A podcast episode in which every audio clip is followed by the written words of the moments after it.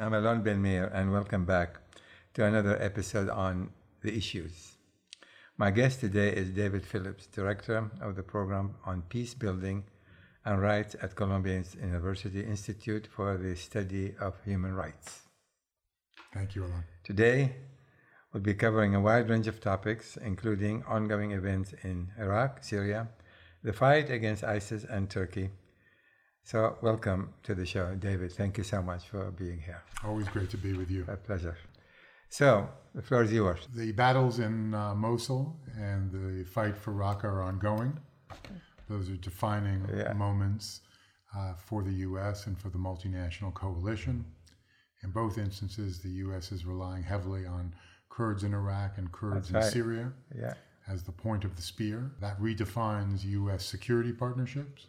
It also raises some important questions about how you govern Mosul and how you decentralize power in Syria going forward. Of course, the future of Iraq and Iraq's fragmentation is a context for the Mosul discussion. Yeah, so right. And uh, the fight is going on to recapture Mosul. And my concern, you know, David, uh, sooner or later, ISIS will be defeated. This is the only question of when, I think, rather than if. But the problem is, what's the day after?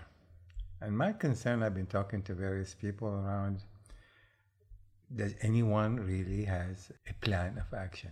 What's going to happen? What is going to be the future of Mosul? Who is going to control Mosul? What's going to be the future of the Sunni community in Iraq? Do they really want to go back and be ruled, abused and used by central Shiite government in Iraq?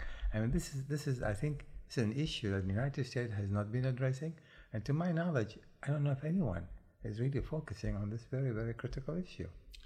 So let me um, address your first premise that sooner or later the Islamic State will be defeated. I think one can say with certainty that the caliphate, which has now been declared in Iraq and Syria, will be defeated. Yeah, But the Islamic State as an ideology, exactly. I don't think it's going away. I agree with you 100. percent Yeah, Yeah, th- There are 30,000 foreign fighters from 100 countries. that's right. So if ISIS is defeated in Iraq and Syria, those fighters have learned uh, terrorist tactics. They're going to go back to their home countries. They're also imbued with a radical ideology where sensational violence has been glorified.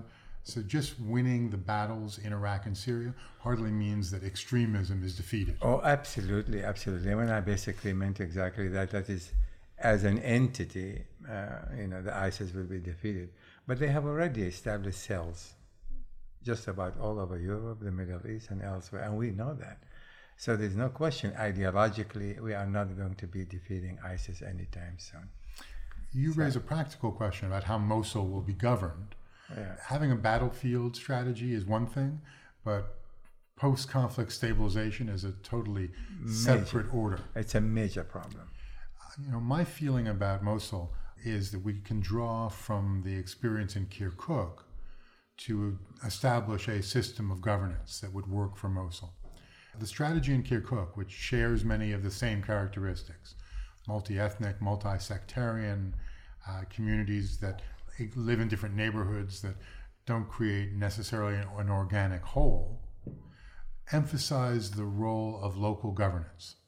So, local leaders being in charge of local politics, those local leaders being responsible for local economy, for control of local resources, enshrining cultural symbols so that groups feel as though their unique identities are established and uh, can be shared.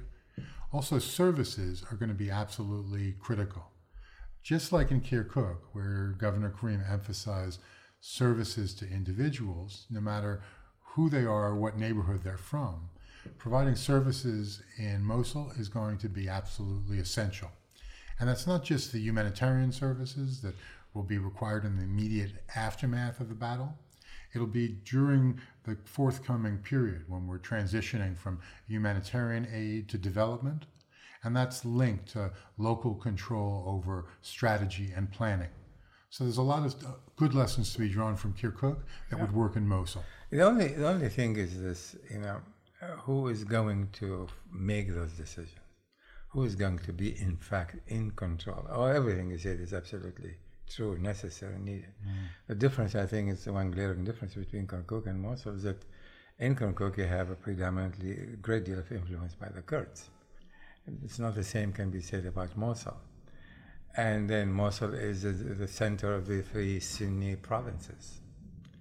And if we don't know what's going to happen to the Sunnis' future, that is, what it is that they want to achieve. And obviously, the future of Mosul is going to have to be part and parcel of the future of the Sunnis in Iraq. I mean, I've been taking the position all along that I don't personally believe that the Sunnis will ever agree to go back and establish a sort of artificial unity government with the Shiites in Iraq. That's not going to happen. So, in accordance with Iraq's constitution, those three Sunni majority provinces can form a region. Exactly. So they can um, join their interests. But the broader question that you're driving at, Alon, is the viability of Iraq as a state, period. And that's, that's it. And I don't think Iraq, the viability of Iraq as a single state, united, you know, all three, the Kurds, the, Sunnis, the Shiites, I think that's not going to happen. And we see the rise of the Islamic State as a direct response to the polarization in Iraqi politics. It was the governance style of Nouri al Maliki that disenfranchised exactly. the Sunnis, yeah. which created conditions for the Islamic State to come in. And you know we shouldn't um, fool ourselves. The Sunnis in Iraq rolled out the red rug for the Islamic State because that right. was preferable to a Shiite-led government in Baghdad mm-hmm. exactly. that wasn't looking after their interests. Exactly, and any time I think even now, I mean, as far as they they have far deeper hatred to the Shiite government than they will ever have a feeling, such feeling toward ISIS. Which means, in my as I see it, unless the Sunni Iraqis establish some form of autonomous rule, and of course, you're going to have, you know, since they don't have really major resources in three, these particular three provinces in terms of oil, the thing that needs to be done, in my view, is establishing some form of revenue sharing with the central Iraqi government. The Kurds, for example, sell their oil, but some 17 or 18 percent of the revenue they send it back to the central government in Iraq to create some kind of equitable sharing of revenue. But that's going to be necessary. That means you cannot really have a viable Sunni autonomy without establishing some agreement with the central government. I think that revenue sharing took 17% of the gross national income from oil and gas sales and sent it back to Iraqi Kurdistan. Yeah. The problem that resulted between the Kurds and the central government in Iraq had to do with the way those monies were distributed and the lack of transparency. Yeah. The Kurds never got their full 17%. That's right. That's right. So they've been complaining. Yeah. yeah. I'm sorry. I turned it around, but you're absolutely right. So yeah. they asserted the right to export their own oil. They said whatever existed as oil reserves prior to the Iraqi constitution of 2005 yeah. will share based on that formula. Yeah. But for new discoveries and new uh, oil E&P, we're going to develop it and export it and benefit from it directly and on our own. And this was the core issue that broke down the relations between Erbil and Baghdad. That's right. So, in this broader context, Alon, you know, we need to um, have a reality-based approach. Iraq doesn't exist as a country. It has no functional governance.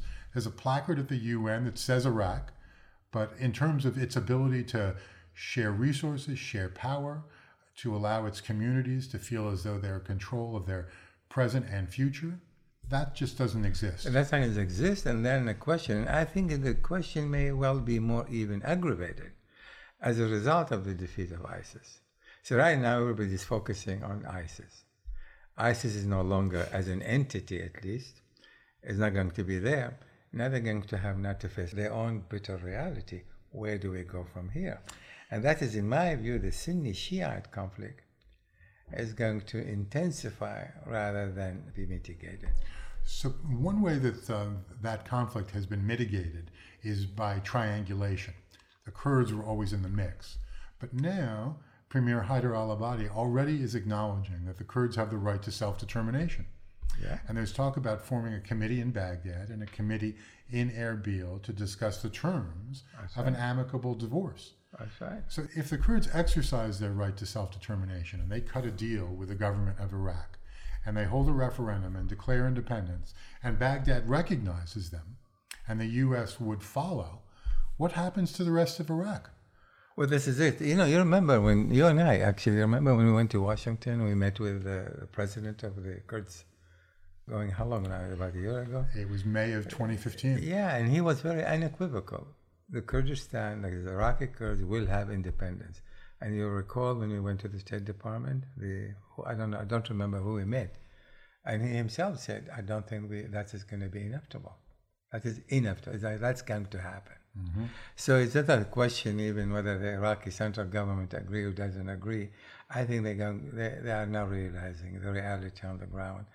Kurdistan, sooner or later, is going to be independent. In my conversation with some of their leaders recently, they basically were saying, we are waiting to see the end of ISIS first, and then we're going to take the next step.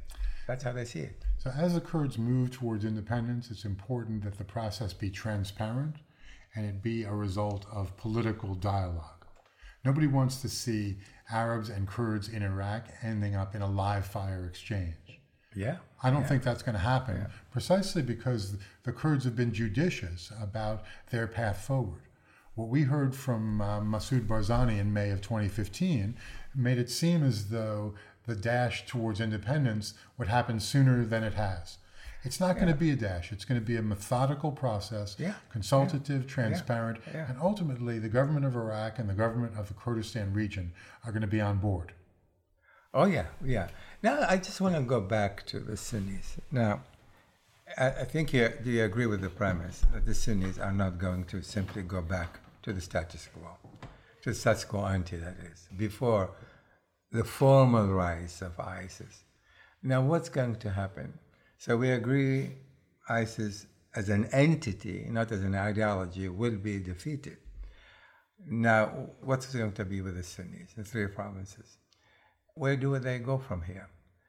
My feeling is, unless they're given some kind of autonomous role for a while, then voluntarily they will develop some kind of relationship with the central government. That is, the Kurds, the Sunnis, and the central government, the Iraqi Shiite government, they will have a more normalized relationship. But until the Sunnis actually can feel they can govern themselves independently and have enough resources to develop their three provinces, I don't think that's going to happen. So, and I, I, if I may, and I want, and this is linked, in my view, to the ongoing, much larger order of the Sunni Shiite conflict in Iraq and beyond Iraq. When you talk about a normalized relationship, I wouldn't put the Kurds in that mix because by the time this happens, Iraqi Kurdistan would already have been out the door. Yeah, I mean, normal relationship in a sense there'll be no fighting, no mm-hmm. killing. Mm-hmm. Yeah, um, perhaps economic cooperation, economic development. So, in the short term, uh, the majority Sunni provinces in western Iraq need to be able to form a region. Yes. As they're entitled to under the Iraqi constitution. That's right. There needs to be a revenue sharing plan exactly. that allows money to flow to those provinces so they can spend it on social welfare and development activities. The fundamental problem here, Alon, that is irreversible has to do with Iran's influence. Exactly. The government in Baghdad is not an independent sovereign entity. It is a proxy for the Iranian government. And whether it's Maliki or Abadi, they're going to act on Tehran's instructions. And Tehran doesn't want there to be a Sunni revival in Iraq. They want to strengthen the Shiite crescent that goes from Basra to Baghdad to yeah, Damascus yeah. to Beirut. To Beirut, exactly. But this is exactly the point. You just hit it right, really, there. And you're right on the head. And that is the larger conflict, which is Sunni Shiite conflict, and the rivalry between Saudi Arabia and Iran in, the, in that context cannot be resolved, in my view, unless the Saudis themselves also see that the, that the Sunnis in Iraq exist as a separate entity, which means they know that they are not going to, that Iran is going to continue its uh, significant influence in Iraq. But the only way you're going to be able to begin to mitigate the Sunni Shiite conflict in Iraq itself and beyond it, that is, if the Sunnis in Iraq feel they are no longer subjugated and pushed around by the central government in Iraq via Iran. Don't you see it that way?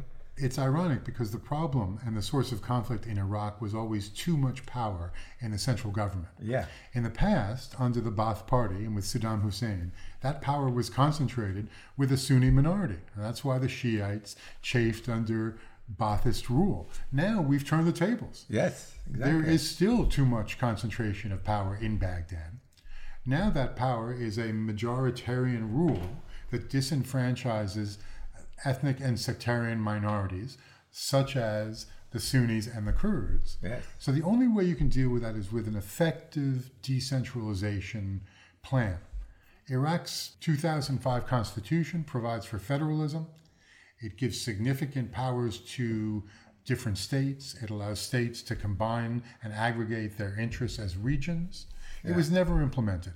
No. If Iraq is going to survive and if there's going to be a cessation of the violent conflict that we see going on now, which now has an ISIS component, the only way to do that is to fully and effectively share power.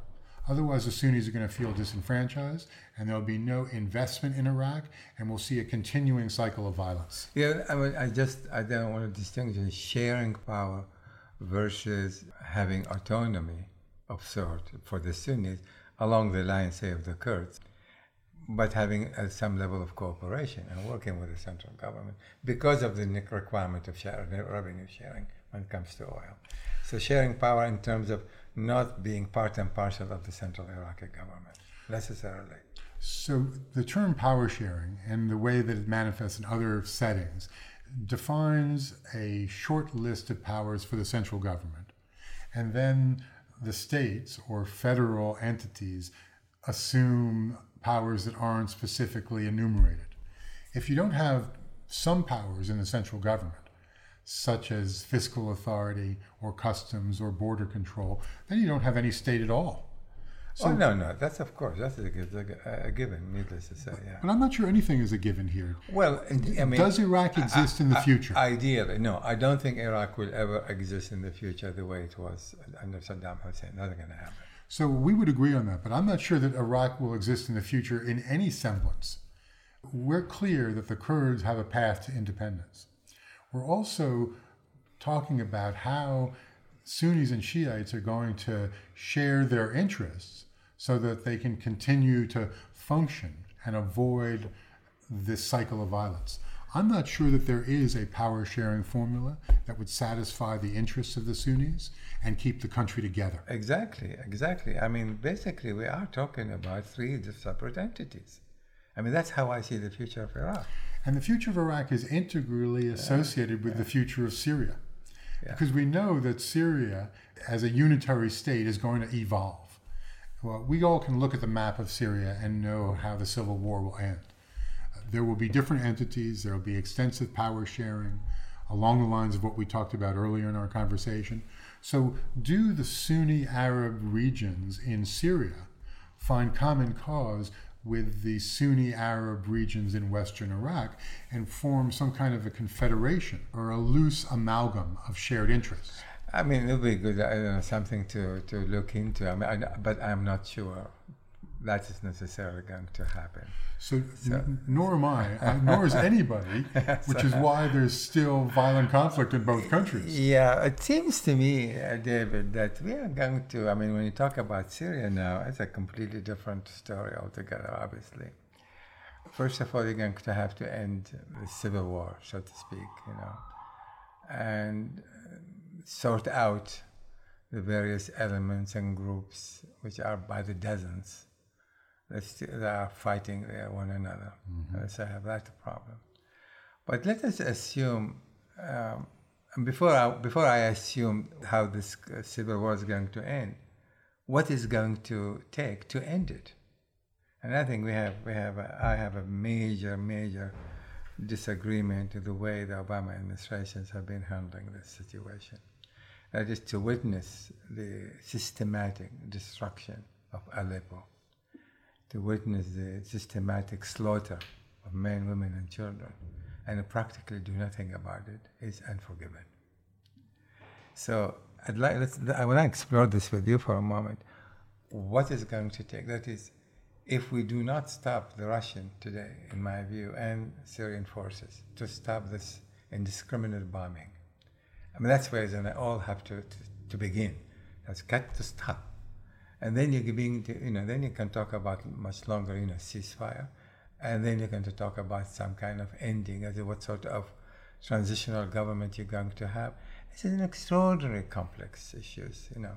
But the first prerequisite is ending this horrible horrifying, indiscriminate bombing and killing. So the United States and Europe have an interest in ending the indiscriminate killing because the root of the refugee and migrant crisis is a result of the indiscriminate attacks against civilians. Exactly, exactly. And President-elect Trump has also referred to his targeting of ISIS fighters. What's happened as a result of Russia's aggression in eastern Aleppo has radicalized the moderate Sunni rebels there, driven them into the clutches of al Sham yeah. and al Nusra and Al Qaeda derivatives. So it's actually exacerbated the radicalization that we're all committed to end. Now, President elect Trump is talking about joining forces with Russia and Damascus to destroy the Islamic State.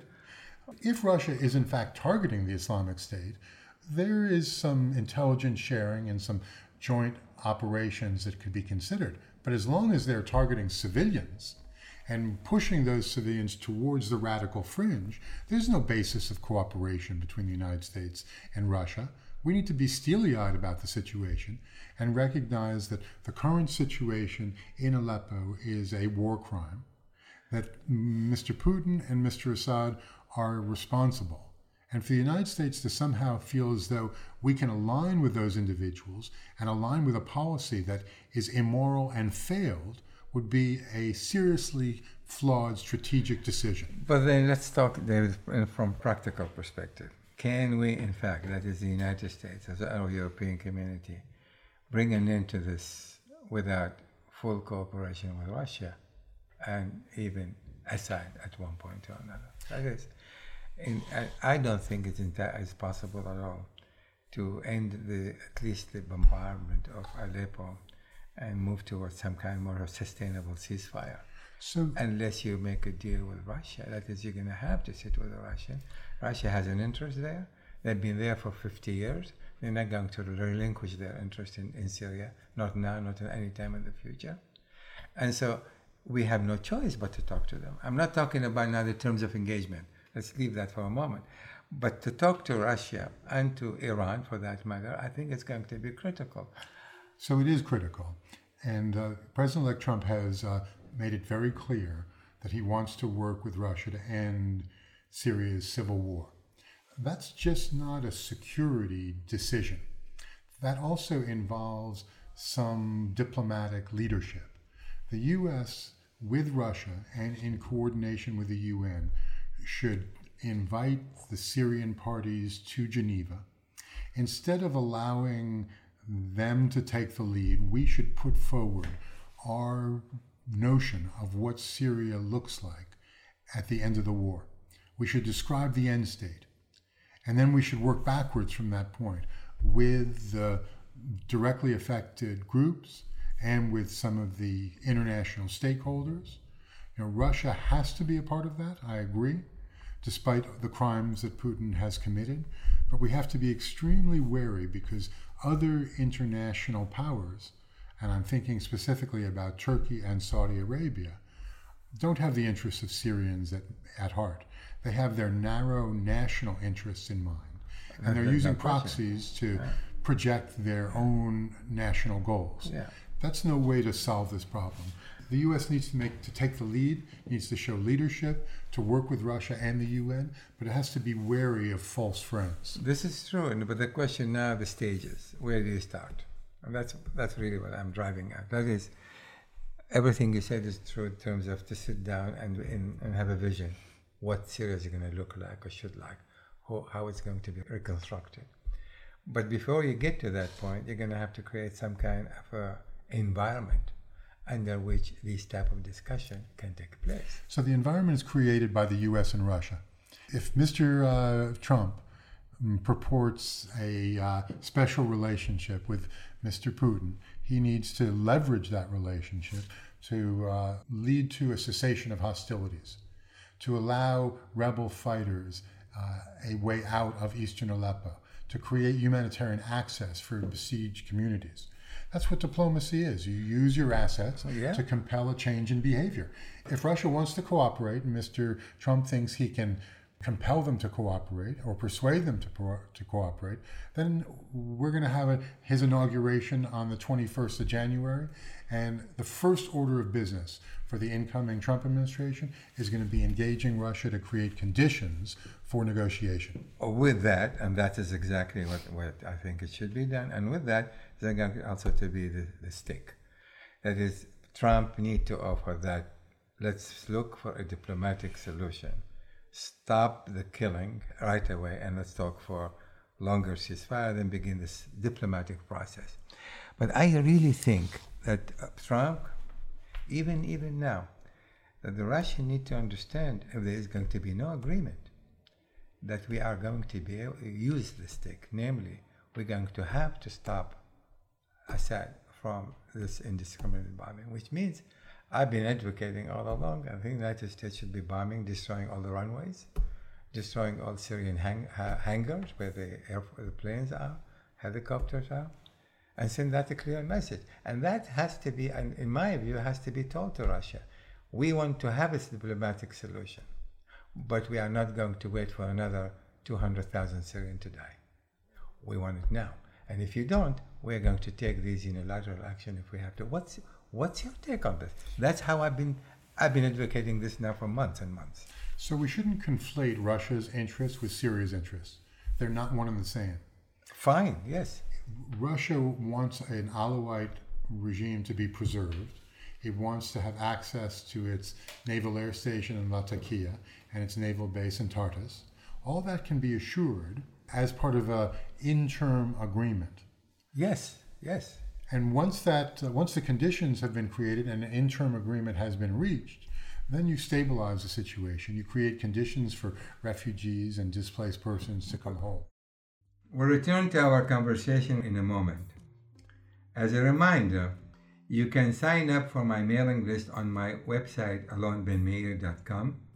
Follow me on Twitter at alonbenmeir or download my articles from SoundCloud page soundcloud.com slash alon ben meir. Yeah, yeah, yeah, yeah. You know, if you were if you were Trump for a moment, I'm not. You know, let, us just let's take that position. and you're sitting in front of Putin, and you're saying exactly what you just said. Let us find this diplomatic solution. Wouldn't you want to tell him as well that I'm determined to end this, and we're going to have to take whatever step necessary? Don't you think this comes from Trump to Putin? Putin's going to think about it twice? Yes. Uh, Putin uh, will listen to his friend Donald Trump.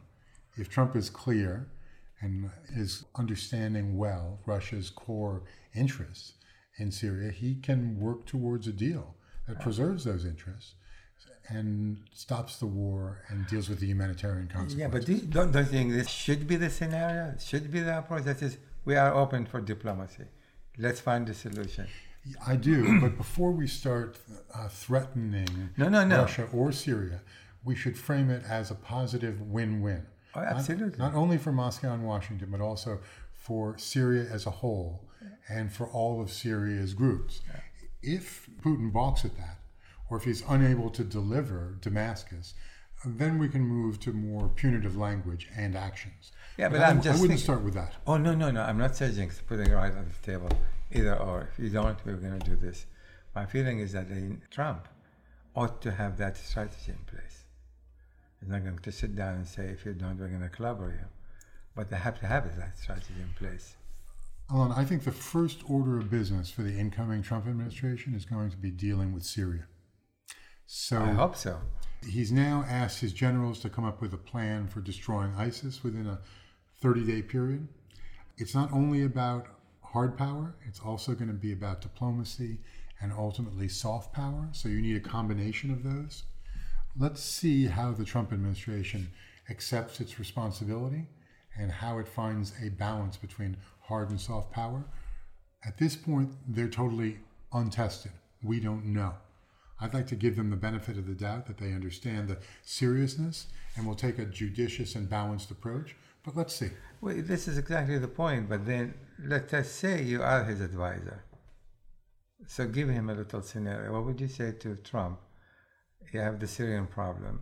You are now the, the president of the United States. What you just said, that's ought to be, he's preparing, he's telling his generals and all of that. What would be your advice to him? Three steps. Continue to support the moderate rebels, especially the People's Protection Units, who are the Syrian Kurds that are making advances on Raqqa. Uh, work with Russia in targeting not moderate Sunnis, but Islamic State fighters. Uh, there's a lot of intelligence sharing and joint operations that could be undertaken. Russia was never serious about doing that. Uh, it used uh, the war in Syria as an excuse to target a, a broader audience. And three, envision the end state. Uh, talk that through with the UN and with Russia.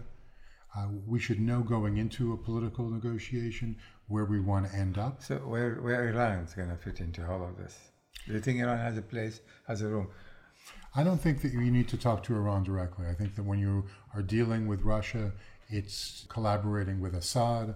Assad is primarily sponsored by Iran, so there's a but, series of entanglements. This is true, but don't you think Iran has the capacity to be the spoiler? That is, if Iran does not feel it's part of the, solution, so they are the, capable of spoiling a lot of things. Sure, Iran can do that, but if the outcome, the end state that I referred to, uh, preserves uh, the sovereignty of Syria, allows uh, as a single entity, as a single entity, but with considerable distribution and devolution of powers, including powers to an Alawite majority region, uh, then Iran's core interests are served. And this ultimately isn't going to be about temperaments, it's going to be about interests. But then again, you know, when you mentioned earlier that Russia would like to see Syria governed under, so to speak, an Alawite in order to preserve its long-term interest. But that's not going to happen under this kind of circumstances. So let me clarify. What I, what I yeah. meant to say is that Syria's powers will go through a devolutionary process. The devolution will allow for an Alawite majority entity, a Kurdish majority entity called Rojava, and the rest of the country will largely be Sunni Arabs. You'll preserve some powers in the central government, but the rest will be. Well, who is devolved. representing the central government? Right now, the central government is represented by Bashar al Assad. By, otherwise, by large, yes. They will in the near term, but there needs to be a political transition process, but not right away. But do you think that's possible? That's my concern. I mean, this is really the crux of the issue here. So I think it is possible would once would you possible? once you stop yeah. armed conflict. Yeah. So that needs to be the first order of business. Yeah. Having an interim agreement is a big step in that direction. And you think this is impossible? That eventually, at one point or another, four or five years down the line, that Syria, in fact, can be ruled by Sunni majority? Or is going to have to have eventually be some kind of federal system along the line of what's going to happen in Iraq? So that's what, how I see it. So I think what happens in Iraq is that the country falls apart. So I'm not sure that's the sort of model of federal. If if we are going to have three entities in Iraq are able to function I don't think and together. As we discussed earlier, I don't think that we do. But to get to your your question now, do I see five years down the road Syria being led by a Sunni Arab majority? No, I do not. That's the whole point. You are going to need a long period of healing and reconciliation. You'll need a, a transitional justice uh, strategy, and all that's going to take time given the level of suffering that Syria has experienced. But you need that transitional government. And the makeup of that transitional government, its power, its mandate, is going to matter a great deal. And how you're going to compose such a government, and who's going to be representative in that government. So the transitional government, in my view, is made up of decentralized entities where local control is paramount, limited authorities for any central government. Yeah. If you're going to start negotiating the composition and powers of a central government and view that as part of the healing and reconciliation process, then it will fail and conflict will continue. The interim agreement will have a high degree of devolution and it'll allow local communities to really take charge of their present and envision and work towards a better future. But then still, we're going to have to make some, that is, there are decisions to be made on a national level. And that's going to be a problem. Who is going to be able to make that kind of decision that concerns the entire country? So, this is why I said the U.S. has to envision the end state. Yeah. You can't leave that to the parties. You can't allow any other mediator to play that role. The U.S. is the only country that has the capacity to envision the end state, convene the parties, compel an agreement, and then monitor and enforce it. It doesn't mean we do it alone, but U.S. leadership is essential. Oh, there's no question. And again, you know, I think we are in agreement on that.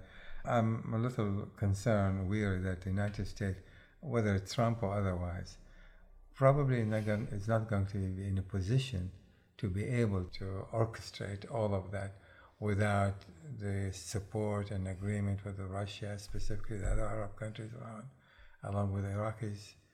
It's, it's, we are in for a long period of uh, trials So, still. so then one of the reasons why the Dayton Peace Agreement worked is because there was a single authority acting as convener and mediator. Other countries were on the Air Force Base. There was a contact group, so they weren't ignored. But the full responsibility for the negotiation rested with the United States and its diplomats. That has to happen here as well. And I would recommend close coordination with Russia and with the UN, less close coordination with some of the regional powers that I said earlier um, don't have Syria's national interests at heart, but are acting through proxies on behalf of their own n- narrow national interests. But unless the U.S. is going to take the lead and is going to put down some markers, then we're not going to have a, a successful diplomacy. And I agree, except that I think the other component that's gonna it's gonna have to Saudi Arabia and Iran is going to be somewhere in this mix. So I caution you, question. Alon, because the moment you invite Saudi Arabia and Iran to be in the mix, uh, because of their keen dislike for one another and the broader Shiite Sunni rivalry uh, that But- they represent, But precisely because of that, because you have a strong Sunni element in Syria and a very strong Sunni element in Iraq, and that is the main what I'm really trying driving at. How somewhere along the line, how are you going to solve the Sunni Shiite war, for all intent and purposes, taking place today, and it's waged by a proxy, be that in Syria, Iraq, and Yemen. So I would lower the expectations a little bit. I would focus on how do you stop Syria's civil war. The broader Sunni Shiite conflict has been going on for 1400 years. It's likely to continue. One manifestation is the conflict in Syria. Yeah. That's why I would um, involve but keep on the margins Saudi Arabia and Iran because they're interested in acting as spoilers, not as peacemakers. Well, you know, we can continue this for another two, three hours, but we're going to conclude for the time being. Maybe we'll have another opportunity sometimes in the future, near future. Thank you so much, David.